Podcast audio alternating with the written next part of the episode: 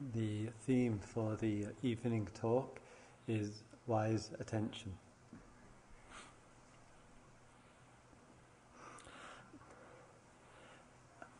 We notice in our everyday experiences of our fields of attention uh, wandering on from uh, one thing to another, and the quality of our attention gets pushed and pulled by the various uh, circumstances uh, of life.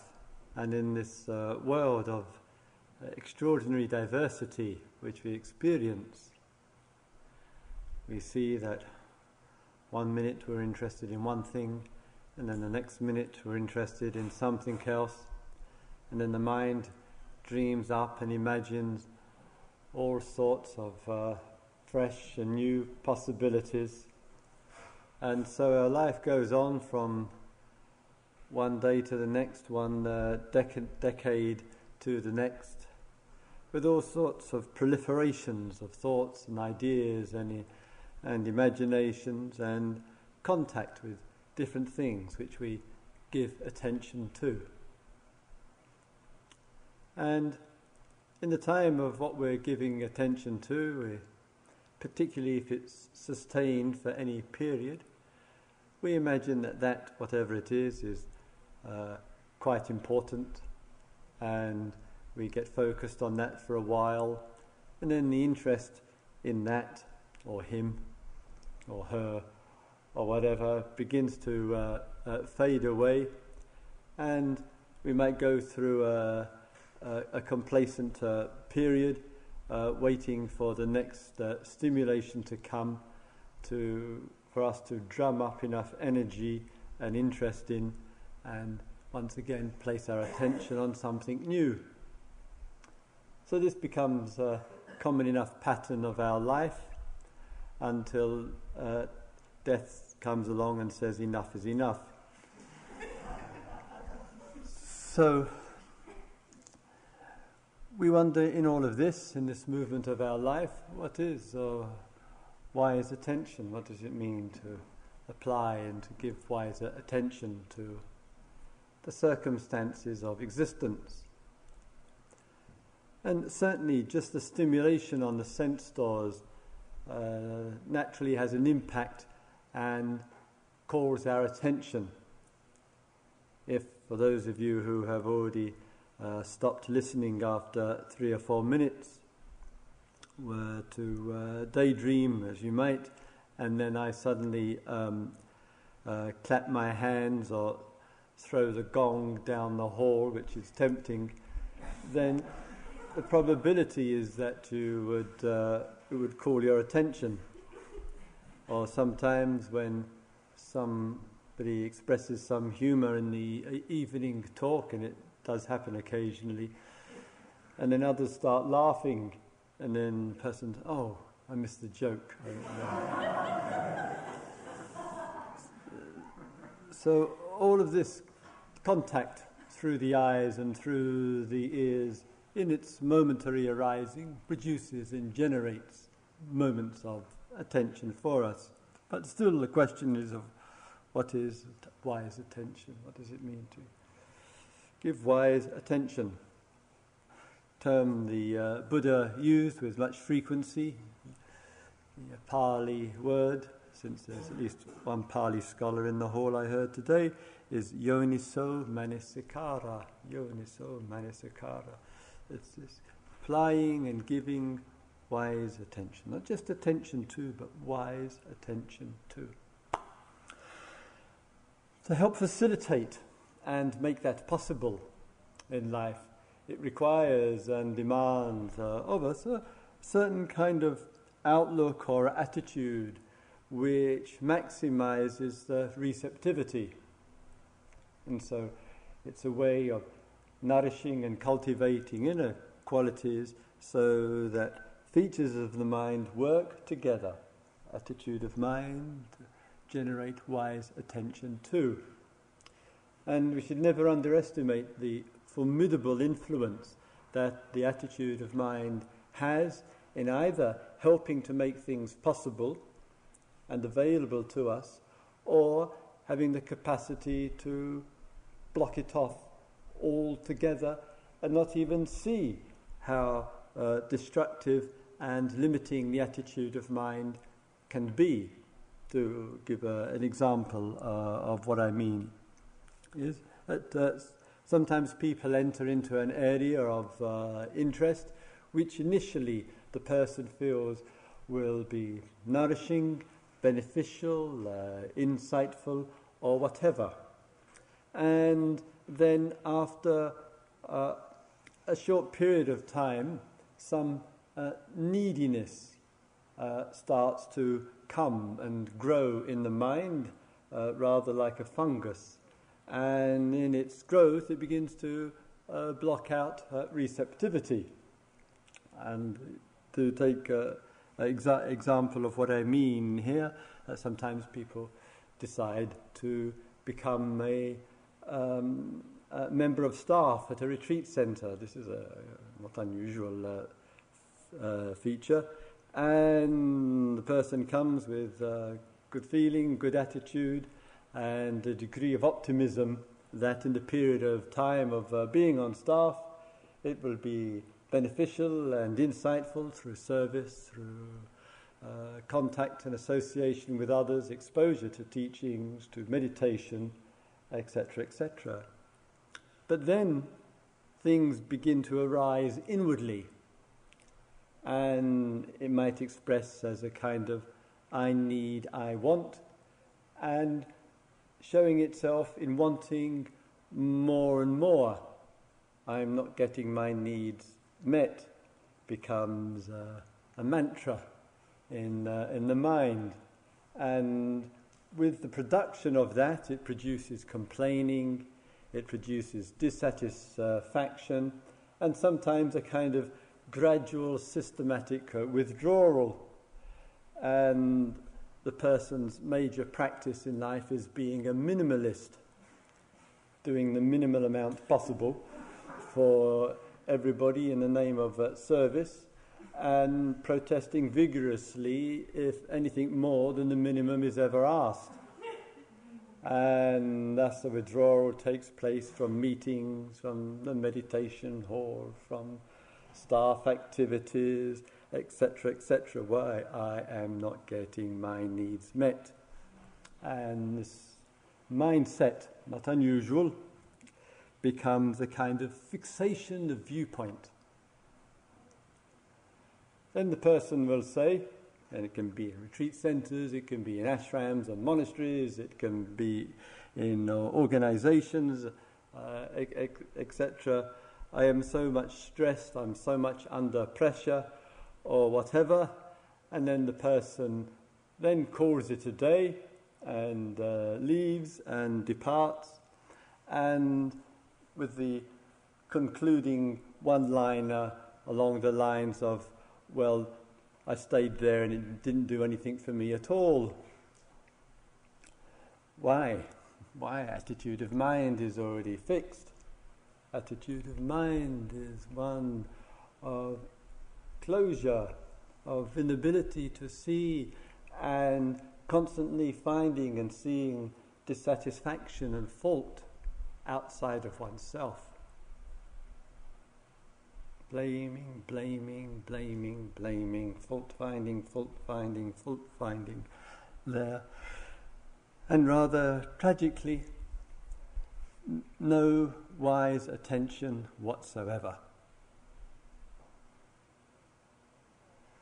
So, in our attention to ourselves, that can happen, of course, as I say, uh, being a member of staff, it can happen in being in a relationship, it can happen in close uh, contact uh, with uh, others, with important people in one's life, etc., uh, etc. And the inner movement is of neediness, what I need and I am not getting. Well, someone ought to tell and say that this world is not meant and not intended to fulfill neediness. It cannot do it. It's, there has been no success record of this in history, so why should any of you be the exception? and what happens, of course, with the I want and the need and the neediness and unwise attitude to all of this, people end up finding, if I may say, some poor sod to keep lo- unloading oneself upon about all of one's needs in life. I think we call them therapists. Uh, and still, it requires, no matter how skillful the listener might be, or the teacher might, Dharma teacher, because we end up in the same boat, uh, might be, still it keeps coming back to when is one going to address this I need? When is one going to attend to this specific movement of mind which has an I in the front of it, a need in the middle of it, and something hanging on the end of it which will never come? Because even when it gets satisfied, after 45 minutes or whatever it might be, or long struggle of complaints, etc., it will cease to be very temporarily and it has to take a rebirth in consciousness. It has to re arise again because the object of what it wants more time, more attention, more items, more money, more, more this cannot end, dissolve the pattern of I need. It's wise attention and wisdom which resolves these things. Somehow or other, as human beings, that simple and unmistakable message, I would say, has to sink in, and, and otherwise, we will consume all the emotional, heart, kind resources of other human beings and all the resources of the capital resource of the earth simply because we are refusing to address a single common problem of I need. And it's burning other people out, it's burning out our uh, resources on the uh, earth, and there's no end to it. And every one of those sounds nice and reasonable and pathetic. So, wise attention is the willingness to place attention outwardly and inwardly, and in this case, in the inner, to the inner movement and expression.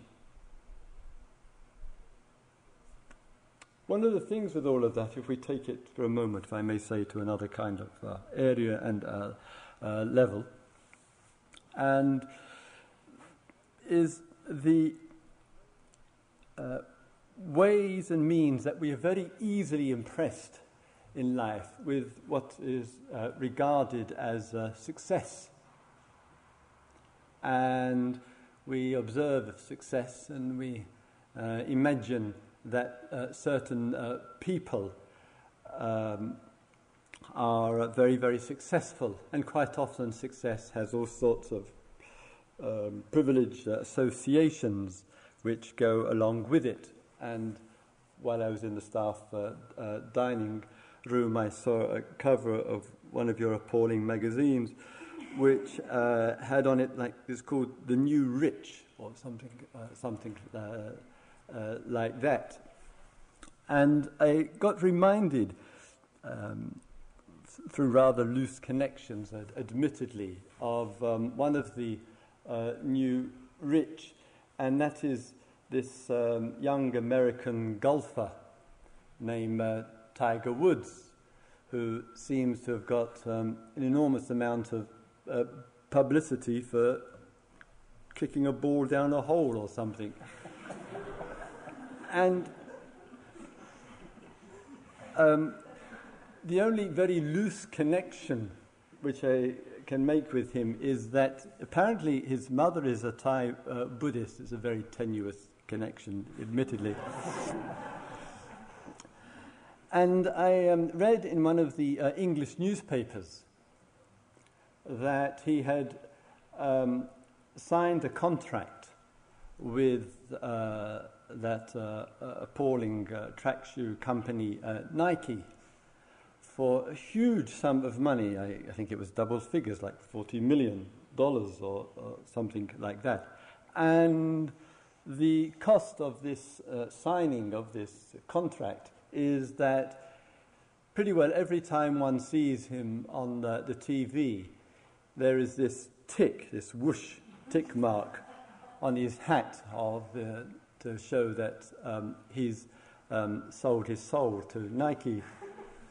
And the thought occurred to me when, uh, uh, when he was on the TV program uh, some time ago that I would be very willing, even with my miserable dana, to buy Tiger Woods a ticket to Indonesia and for him to go and visit the Nike factories in Java with 24,000 desperately poorly paid workers who receive out of a $100 pair of shoes about $1 out of it. And then for him to come back and speak about his $40 million contract and how he feels about getting all that money at the expense of the desperately poor Javanese workers who work morning, noon, and night in the factories. But uh, somehow I think it ain't going to happen. And so sometimes out of need, need for success, need, and, need for name and fame, need for money, need for this, that, and the other, one signs away one's life because he's never going to make any criticism of the corporate world. He's been bought. Poor devil. Lost freedom of speech, as much and as ugly as anything that we might see in those old East European countries. Lost freedom of speech to criticize. Why? Unwise attention, unwise neediness, and, and then putting his thumbprint on a piece of paper for it. So, looking inwardly at things, at wise attention, looking outwardly at wise attention, it's, it's see, seeing too the movement of wanting, the way it can entrap human beings and deprive us of a great thing of life called liberation and freedom.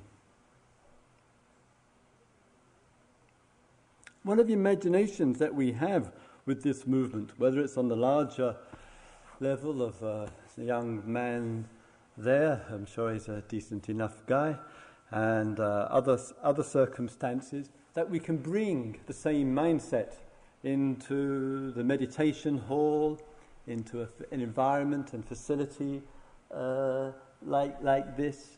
And we keep imagining it's such a deception that we have that if things were better around me, I would be better. You know, what, what is the mindset which is so bizarre that it actually believes it?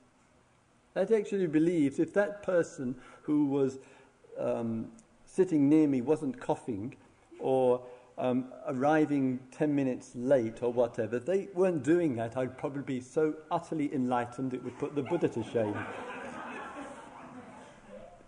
that we have this that there, or if, if something was going on, the, if I was first in the food queue and not having to come late and feel so agitated for whatever reason, then I'd get all of that over with, then I'd get really back to the real meditation or whatever. The mind producing in its agitation and in its irritation, in its neediness once again, the reinforcement of the view again and again if I could get what I need, then I would be okay. What's going to explode this mythology? When are we going to get to the point when we say to ourselves with all honesty, enough is enough of this constantly demanding on life, which is ne- never fulfilling? And therefore, we use, hopefully, the, the chances and opportunities that we have here to attend to that movement. And if we attend to that, it's called wise attention. because that makes the difference between living at peace with life and uh, living on the end of our whims and of always trying to get what we want. It's merciless.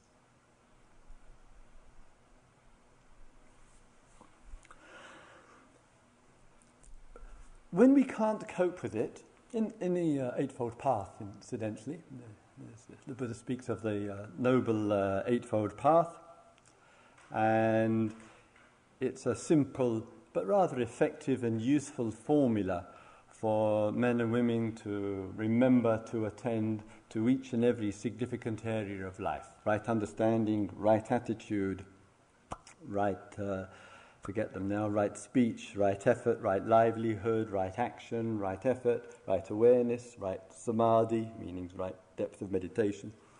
That each and every one of those does attempt to uh, address and in- encourage us to say each one of those needs attending to. Not enough just to, sit on sit cross-legged or in a chair and watch one's breath come and go. It's just one feature of the Dharma life, and a useful and an important one, but it's one feature of a total uh, attendance, in fact, to living. So the second one of those eight is this attitude, right? Right attitude. And the, uh, the Buddha, rather uh, uh, wisely, as one might expect of him, um, there are three, three features of that uh, wisdom. And the first one is this uh, the neediness that comes. And right attitude is therefore is free from this neediness might be neediness, neediness for pleasurable sensations, neediness to have one thing, things one's own, own way so that one feels pleasant about things or comfortable with things, and all the, the pressures that go on. So, right attitude, skillful attitude, is freedom from that. But then he says, he goes from that, and then he says that the next unwise attitude in life is harm, bringing harm, and the third is cruelty.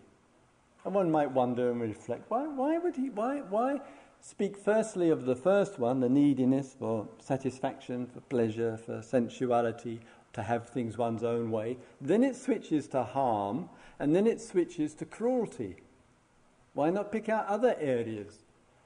But sometimes, if we reflect a little bit in our own, own life, we see there's a very direct causal relationship of one, two, and three.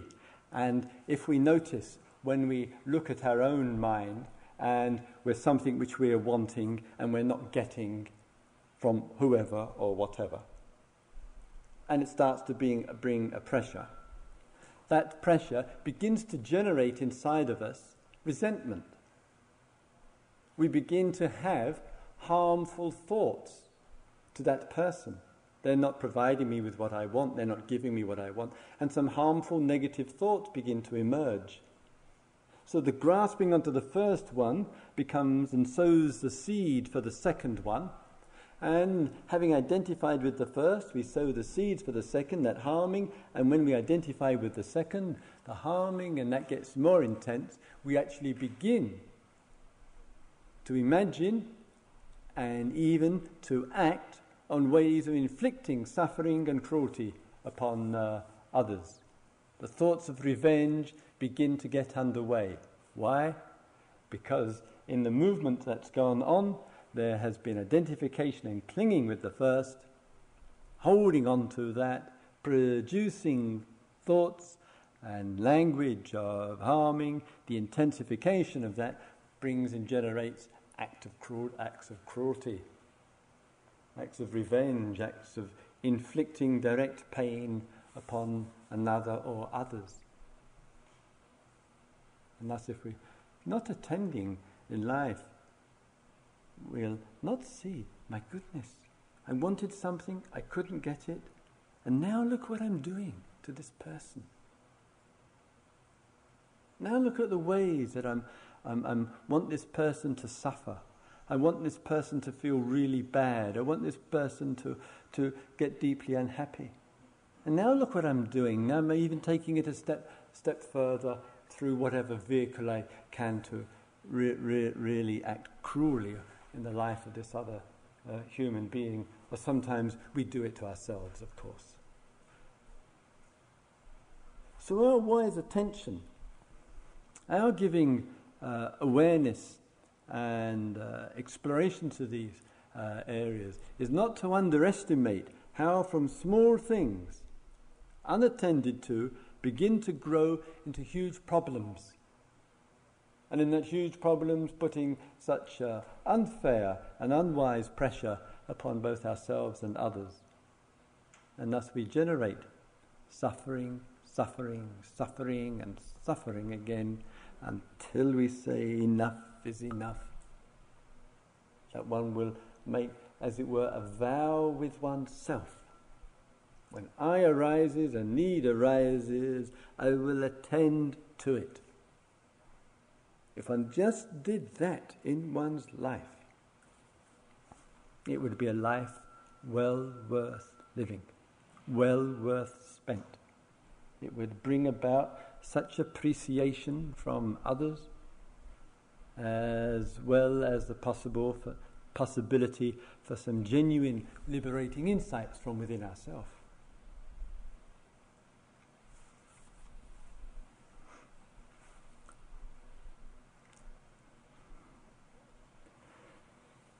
In the course of the uh, movement of things within our own life and in the uh, uh, expressions uh, uh, of them that that movement from the inner to the outer and our uh, experiences for particularly for I'm thinking at the moment for all of you who have just come and uh, arrived in place like this for the first time that just in the very silence of the day here, there's not only been the regularity and frequency of contact upon your uh, sense doors, there's the getting used to and familiar familiarity with other people. About half of you have been in a small uh, group and had uh, contact uh, with uh, us, and there is maybe well some curiosity about some of the others who are in the hall here. Who are they? Where do they come from? Or whatever. In all of that as well, there can be all manner of views and opinions in terms who is uh, likable and uh, who isn't, who is to be approved of and who isn't. And though we might know little or next to nothing about countless others who are in the hall here, all manner of pictures begin to get produced in the mind based on the most flimsy of circumstances, whether any quality of contact or connection with or association, and just on a chance occurrence, one's made one's mind up. It's made up. Once having it made up, which of course immediately takes away its enlightenment, its liberation, and all the reasons for being here, once it's made up, which can happen in a moment, in the perception of other or others, it will draw in the evidence to confirm what it's made up. And it will believe that what it sees and what it hears is a further confirmation of what one had thought in the first place. And so the compounding and the building is gradually taken, pleasurably or painfully, through the hours and through the days, and there is a consolidation that might be of one poor devil who has no clue that one is has assumed that this person to be the devil incarnate. or another person who suddenly becomes whatever, God's gift to humanity, or whatever. And the building and the compounding begins to, as I say, consolidate itself. It takes little detail hither and thither to make all that up, and the mind's world is made up. And in the movement that goes along with it, the fixations that go along with it, the stickiness which goes along with it, and barely any questioning, there's a sense, there's a view that one is kind of, it's a reality, one is really seeing things clearly, one confirms it by saying, Well, I feel that, so it must be true. And with all of that, the naivety of thinking and believing we are living in the real world. What the mind makes up comes to get infected with so much, it gives the view and the belief I am living in the real world. That's how it is. Either we do it in the generalities or we do it on the specifics. Supposing it isn't the real world. Supposing all the compounding that's going on inside the mind is simply compounding and that the real world is utterly uncompounded. It would blow our little myths apart once and for all.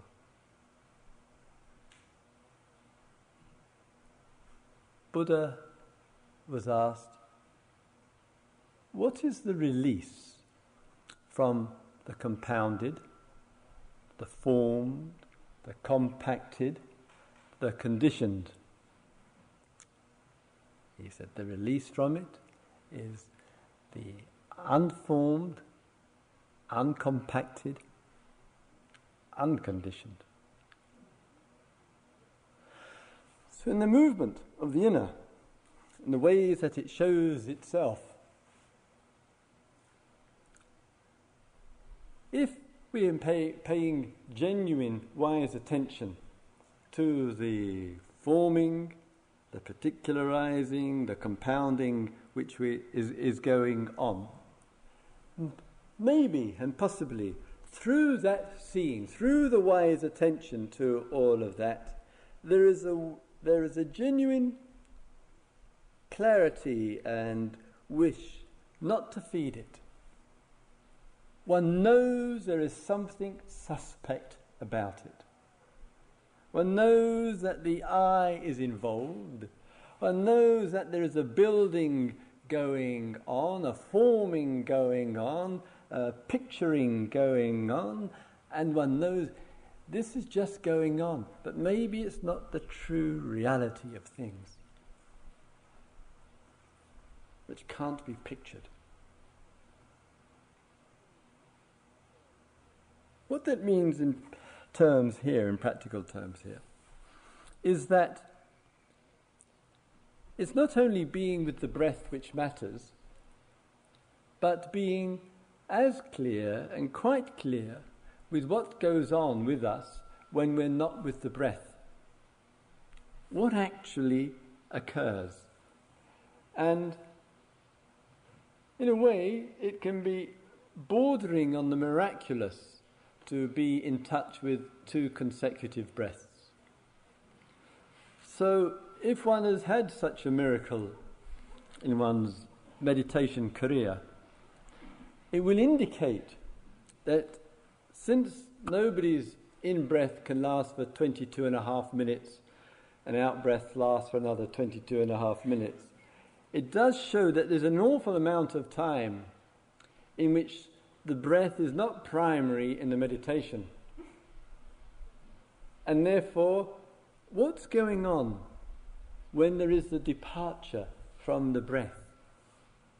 In that departure from the breath, it can reveal and show to us a lot of the forming, compounding, and making up that's going on for us.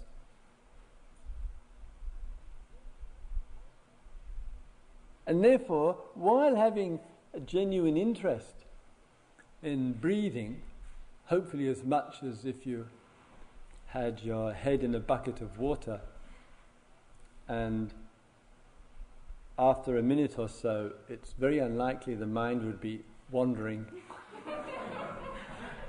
One would have a tremendous interest in taking a breath. The, the centre does provide 100 buckets, by the way. so, in the departure from the breath, there's the world of self existence arising. There's the, the world of uh, various uh, states of mind which are coming and passing. Some is just a little movement hither and thither and of no consequence. A few thoughts arise, a couple of ideas arise, a bit of tiredness, some spacing out or whatever, all part of the uh, natural function of mental life, not to be regarded to too much concern. But there are moments, there are times in that departure from the breath when we know we have fixed on something. We know we fixed on something. We know we're preoccupied with something, we're obsessed with something, we're caught up with something, and we hopefully will know sooner rather than later that that knee means wise attention, that we don't feed it. We simply learn not to feed, and we starve the neediness to death, and therefore simultaneously starve the I to death.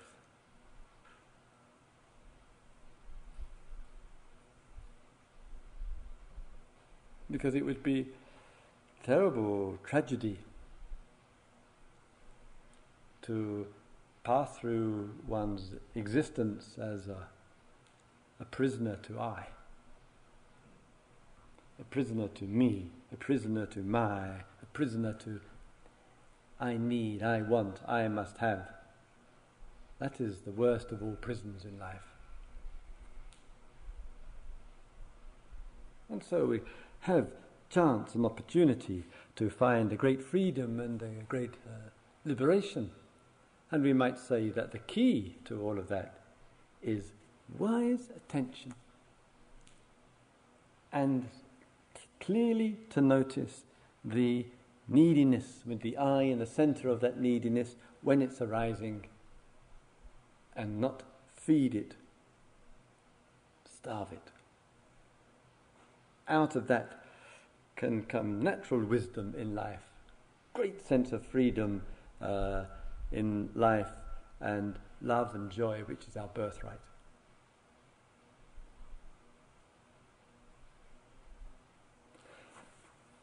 May all beings live with wise attention.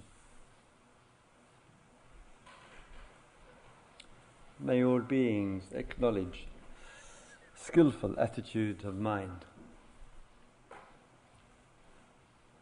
May all beings live a free and joyful life.